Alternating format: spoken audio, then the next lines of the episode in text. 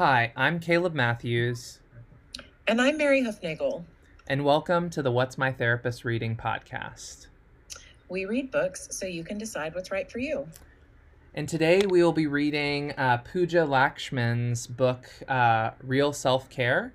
Um, and we are super excited to talk about this one with you. It's uh, really, really great. Um, and the way that we've decided to summarize this for you was we originally said that we were going to find three quotes from the book, but this book has lots of good quotes. So y'all are going to get four. Um, so uh, four quotes from each of us. So that's eight total get- quotes. You get a bonus. yeah. So uh, we'll get started with some quotes. Mary, do you want to kick us off? yeah. Um, real self care is not only a more authentic and sustainable solution, it's also self determined. It involves the internal process of setting boundaries, learning to treat yourself with compassion, making choices that bring you closer to yourself, and living a life aligned with your values. Nice. And my Yeah. first quote is short and sweet. Uh, Self care is an inside job. Yeah. Really like that one. Yeah. Real self care, as you'll see, is not a one stop shop like a fancy spa retreat or a journaling app. It's an internal process that involves making difficult decisions that will pay off tenfold in the long run as a life built around the relationships and activities that matter most to you. My goal is to teach you the difference between the two, not only by lifting the veil on commodified faux self care, but also by transforming your understanding of what a real practice of caring for yourself could look like and showing you that it's possible. Then mine is the three reasons that people usually try to pick faux self care are escape, achievement, and optimization. Yeah. I didn't get much guidance in medical school or residency on what to do when your patient can't pay for health insurance or when she's lost childcare for the third time in two months and is being fired from her job. Instead, I was taught to prescribe medications or provide psychotherapy for issues that were clearly inter- clearly systemic. While there is certainly a great need for both these medical interventions, the lack of attention to the inhumanity of our social policies left me feeling powerless, just like my patients. I like that one. Yeah. Um, Next is a method may be useful once to solve one specific type of problem. Principles, however, can be applied broadly and repeatedly. Faux self care is a method. In the moment, going for a run might improve your mood, but it does nothing to change the circumstances in your life that led you to feel drained, energyless, and down. On the other hand, the work of real self care is about going deeper and identifying the core principles to guide decision making. When you apply these principles to your life, you don't just feel relief in the moment, you design a system of living that prevents Mhm. the problems from coming up in the first place. In other words, applying a methodology of faux self care is reactive, whereas practicing real self care is proactive. I love that one. Yeah, me too. You'll know you're practicing real self care when it feels like your insides are matching. I'm sorry, I got it backwards. You'll know you're practicing real self care when it feels like your outsides are matching your insides. Yeah. Short and sweet. Good one. Um, and then my last one is um, whenever she starts talking about hope modules. So um, she says, I was fortunate to receive training in this framework, hope modules, when I was a psychiatrist resident and have seen it work uh, for many patients. The gist of it is this in order to cultivate hope, people need to activate one or more of the following four different types of coping skills. So the four are problem solving, emotion regulation, activating a core identity, and relational coping. Mhm. And uh, yeah, to go into uh, each of those a little bit more. So, problem solving, an example of that would be jumping to a task or action that helps you to move forward tangibly. Emotion regulation is reducing uh, your in the moment stress level or feelings of discomfort. Um, Act- activating a core identity, for example, would be uh, connecting with an individual or collective identity. And then the last one, relational coping, is connecting with mentors or important people in your life. Um, and that is all her language around that. Nice. So we'll get into more of that later, but what are the trigger warnings for you, Caleb?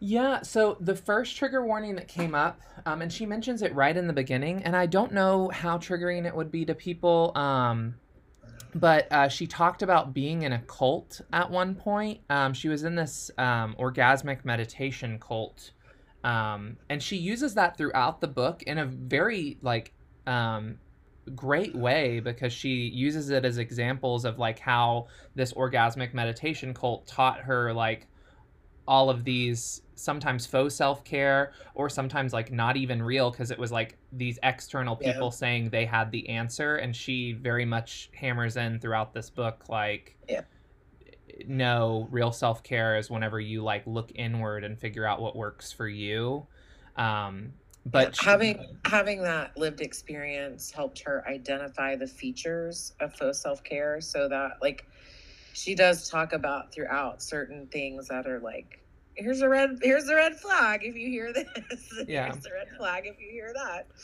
um, yeah, well, and I think that she does a really good job of it. I almost didn't think to put this as a trigger warning, but I guess if maybe oh, you triggering. came from, yeah, like if you came from a cult, like it, and it, you didn't know that that was going to be brought up, like I wouldn't have picked think, up real self care and been like, oh, this is going to talk about cults, like.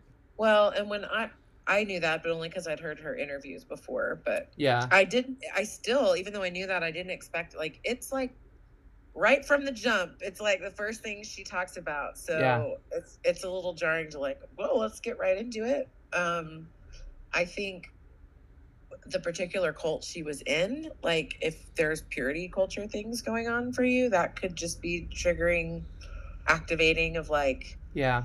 Wait, what? Um what people in our book club who were triggered by this said is it impacted their like ability to sort of trust her as a reliable resource like they had to earn her trust after that. Yeah.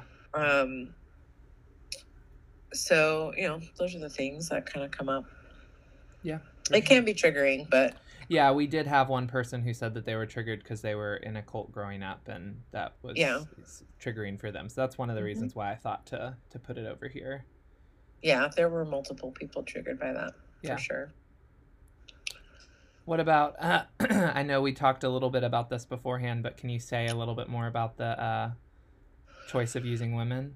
Yeah, I, many people were uncomfortable with her choice of using women as like I don't know the right words, like the identifying noun to me it made me think of like well i'm used to reading books that can apply to everyone but it's always the male pronoun or noun that's used because growing up like was before we had any shifts there so it was like i mean i was still taught in english class that that's what you default to so like to me it you know, it was like, oh, we're just doing it the opposite way here. But um, I think there were lots of reasons people were triggered by that. The specific quote where she defines this, um, just so you get an idea of and see see if it's triggering for you before you even begin. She says, You'll notice I use the word women throughout the book. The definition I am using is borrowed from Silvia Federici, who is um, a feminist activist, as an aside, but um, who, when asked to define the term women, has said to me it has always been in terms of a political category. I use the word women to inclusively mean all people who suffer under oppressive conditions that have typically been associated with the female sex which includes queer folks, trans folks, non binary, intersex, and agender people. And I think other identifying categories of people could be impacted based on their circumstances or other qualities. They could be impacted by the oppressive conditions that have typically been associated with um, a female sex as well. Um, but people were uncomfortable with this for a variety of reasons. Um, yeah. I don't know. I'll let you talk about that a little bit and then. Yeah, well, I mean, uh, so uh, little coming out party for me, but uh, I'm a gay man. so uh, uh, whenever she included queer folks, um, which uh, like that just it felt more like, and I was processing this with Mary before we hit record. Like it feels more like um, uh, if women are yellow and gay men are purple. Like it just feels like she's saying yellow and I feel purple, so it just feels like inaccurate. Um, because I don't think it's anything to do with the fact that like I don't want to be associated with women. Although I do have some trans clients, like trans masculine clients, mm-hmm. that I do think would um, be offended um, by like mm-hmm. being roped in or saying like, "Oh, well, you're a woman too." Like that. Well, they've yeah. their lives yeah trying to shift to a different identity. So I get that. I yeah. think it's the the first part. It's the part that says it's intended to include all people who suffer under oppressive conditions. Yeah. That have typically been associated with the female sex. And it sounds like like when you're talking about red, blue, that sounds like just the dissonance of I don't feel like I match the category of women, but not the category of someone who has suffered from the oppressive conditions yeah that's a that's a hard shift to make and just to there are other places where i think she points back to this too to reinforce her intention yeah. um, like she talks about how her clinical practice is focused on women um, and like the overburdening of women that the overburdening that women experience is one of those oppressive conditions. But she says it's not just mothers who suffer from this overburdening. It's anyone who has been conditioned to put the needs and preferences of others ahead of themselves. It just so happens that one of the things she's trying to call out in this book is the way that society does that to mothers. But she is naming that this happens to other people in other circumstances yeah. as well. And then another quote that kind of alludes to this, which um, I think is something you were going to talk about in general vibes. So I'll just transition you there with that. Yeah. He says, Our patriarchal society has saddled women with the mental load, leaving us burned out, disconnected, and primed to practice faux self care as an individual solution to a societal problem. Because then that's the answer. Well, if you're overburdened, go take a bubble bath. And it's like, well, I'm overburdened because can we can we relieve some of the burden? Yeah. Yeah. Well, yeah, and like to go back to that, like methods versus principles, a bubble bath mm-hmm. would be like a method. Like it, you're not gonna yeah. feel better. Right. Like you might feel a little bit better after a bubble bath, but like it's not gonna fix the system yeah. that had you feeling bad in the first place, which is what principles would do. You can't bubble bath your way out of being concerned that you might have to file bankruptcy for medical expenses, which is very common in our country. So yeah, yeah. But to like shift yeah. us over into general vibes, yeah. like this book did such a good job of talking about like a lot of the things that we've been dis- discussing already, mm-hmm. but like in a way that was deeper than some of the books that we've even covered. Um, like yeah. for example, with she talks about boundaries, but it like felt like she went a little deeper than set boundaries, find peace. She also talks about burnout, which we talked about with the Nagoskis um, and self compassion she talks about, which uh, we've talked about a few times with Kristin Neff's research. Um, and so, like, she just does a really great job of covering a lot of topics through the lens of self care. Um, but one of my favorite I quotes. Think, go on. I was just gonna say, I think it goes deeper because it does what I was wanting it to do in self set boundaries, find peace is like give the how and like it's the promise that she makes like from one of my quotes. My goal is to teach you the difference to uh, difference between the two by lifting the veil of commodified self-care but also transforming your understanding of what caring for yourself could look like and showing you that it's possible.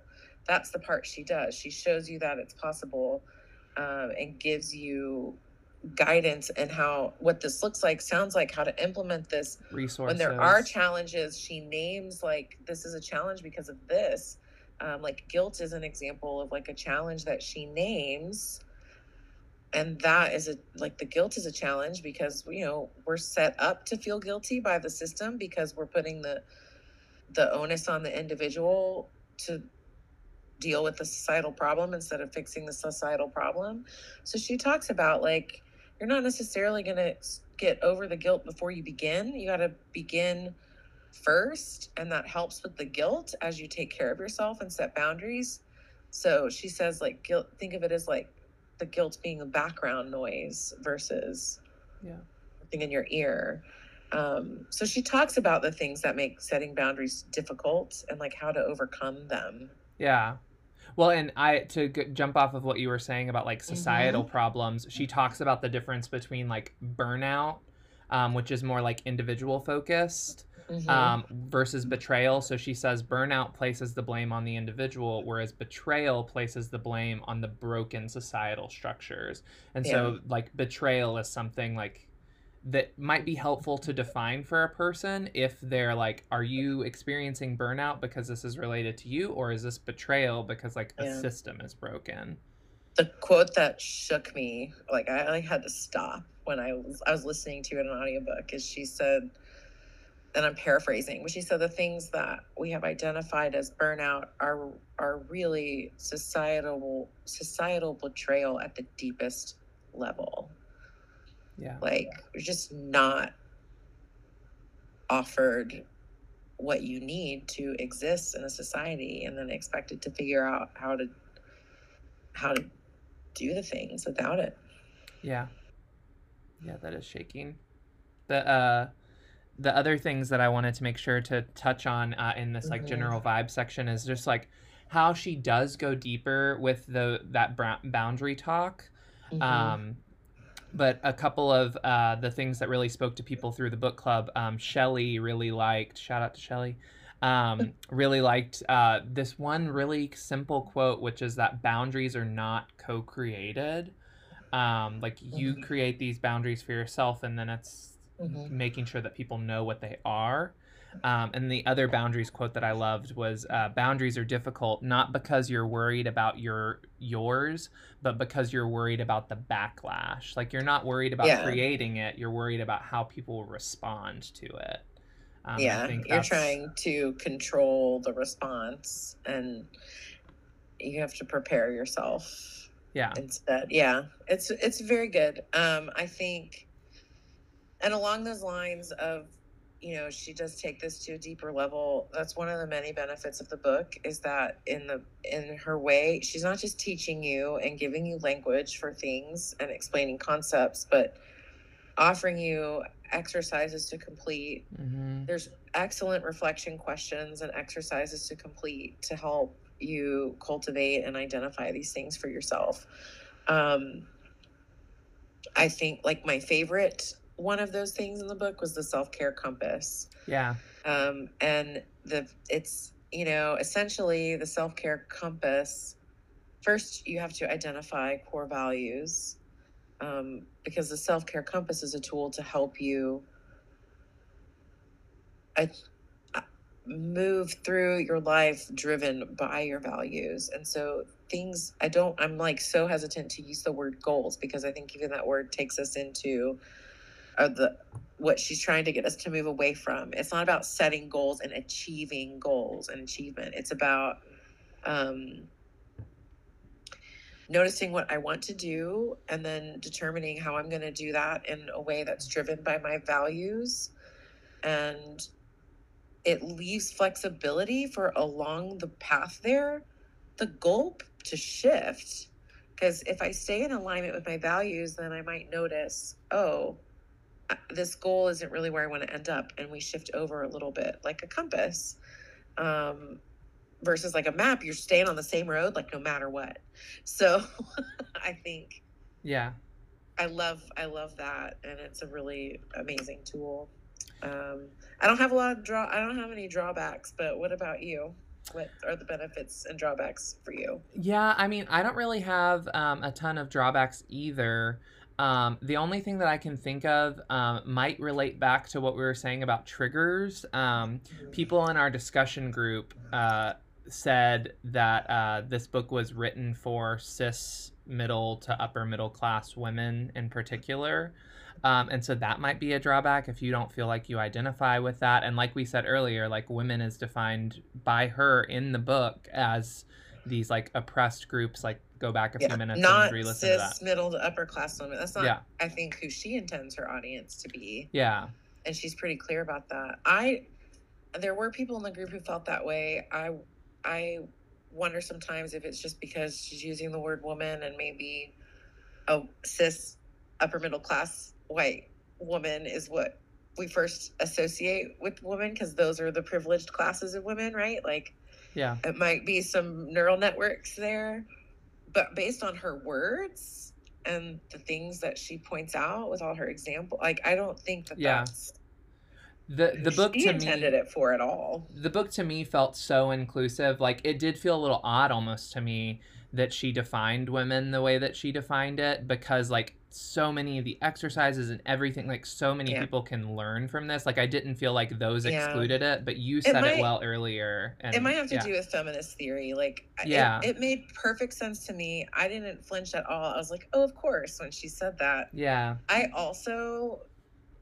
am like in the world of feminist theory, like reading and understanding it, and not necessarily, and like real feminist theory, because I think as we do in America, we tend to like talk about things and we haven't studied like the original sources and like we think we know what that means. And pop culture talks about things that way to lead us to think we know what that means. Um, but I mean, like, I'm reading original like Feminist sources theory, of yeah. feminist theory and stuff. So it made perfect sense to me. And I wonder if it's just yeah if you don't know that, then it might not land for you. That's all. Yeah, well, and I think people should hopefully still give it a chance because I think one of the things that Mhm. you said that really stuck out to me that rang true was like the reason she uses women so much in this book is because like they are more prone to being a- oppressed by society. in these particular ways especially and she's calling that out and and she is also pointing to the fact that it does happen to other people but it would be a little bit dishonest Yeah. if i tried to name if she tried to name that more broadly when it it's it's very disproportionate how this impacts women and i think that's one of the things she's trying to bring awareness to but she's not here i wish she was but like you i feel like anybody could read this book and get Yeah. something from it so Yeah, shout out to you, Pooja. If you do end up listening to this book uh, or to this podcast episode, um, we would love to talk to you. Yeah, we we did invite we love her you to. we're big fans Yeah, we we did invite her to the book club, but she wasn't able to make it. Um, so or she she didn't get back to us yet. But uh, if you hear this, please, Yeah. we'd love to speak with you.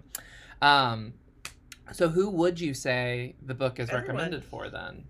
i think everyone can get something really Yeah. valuable out of it because Same.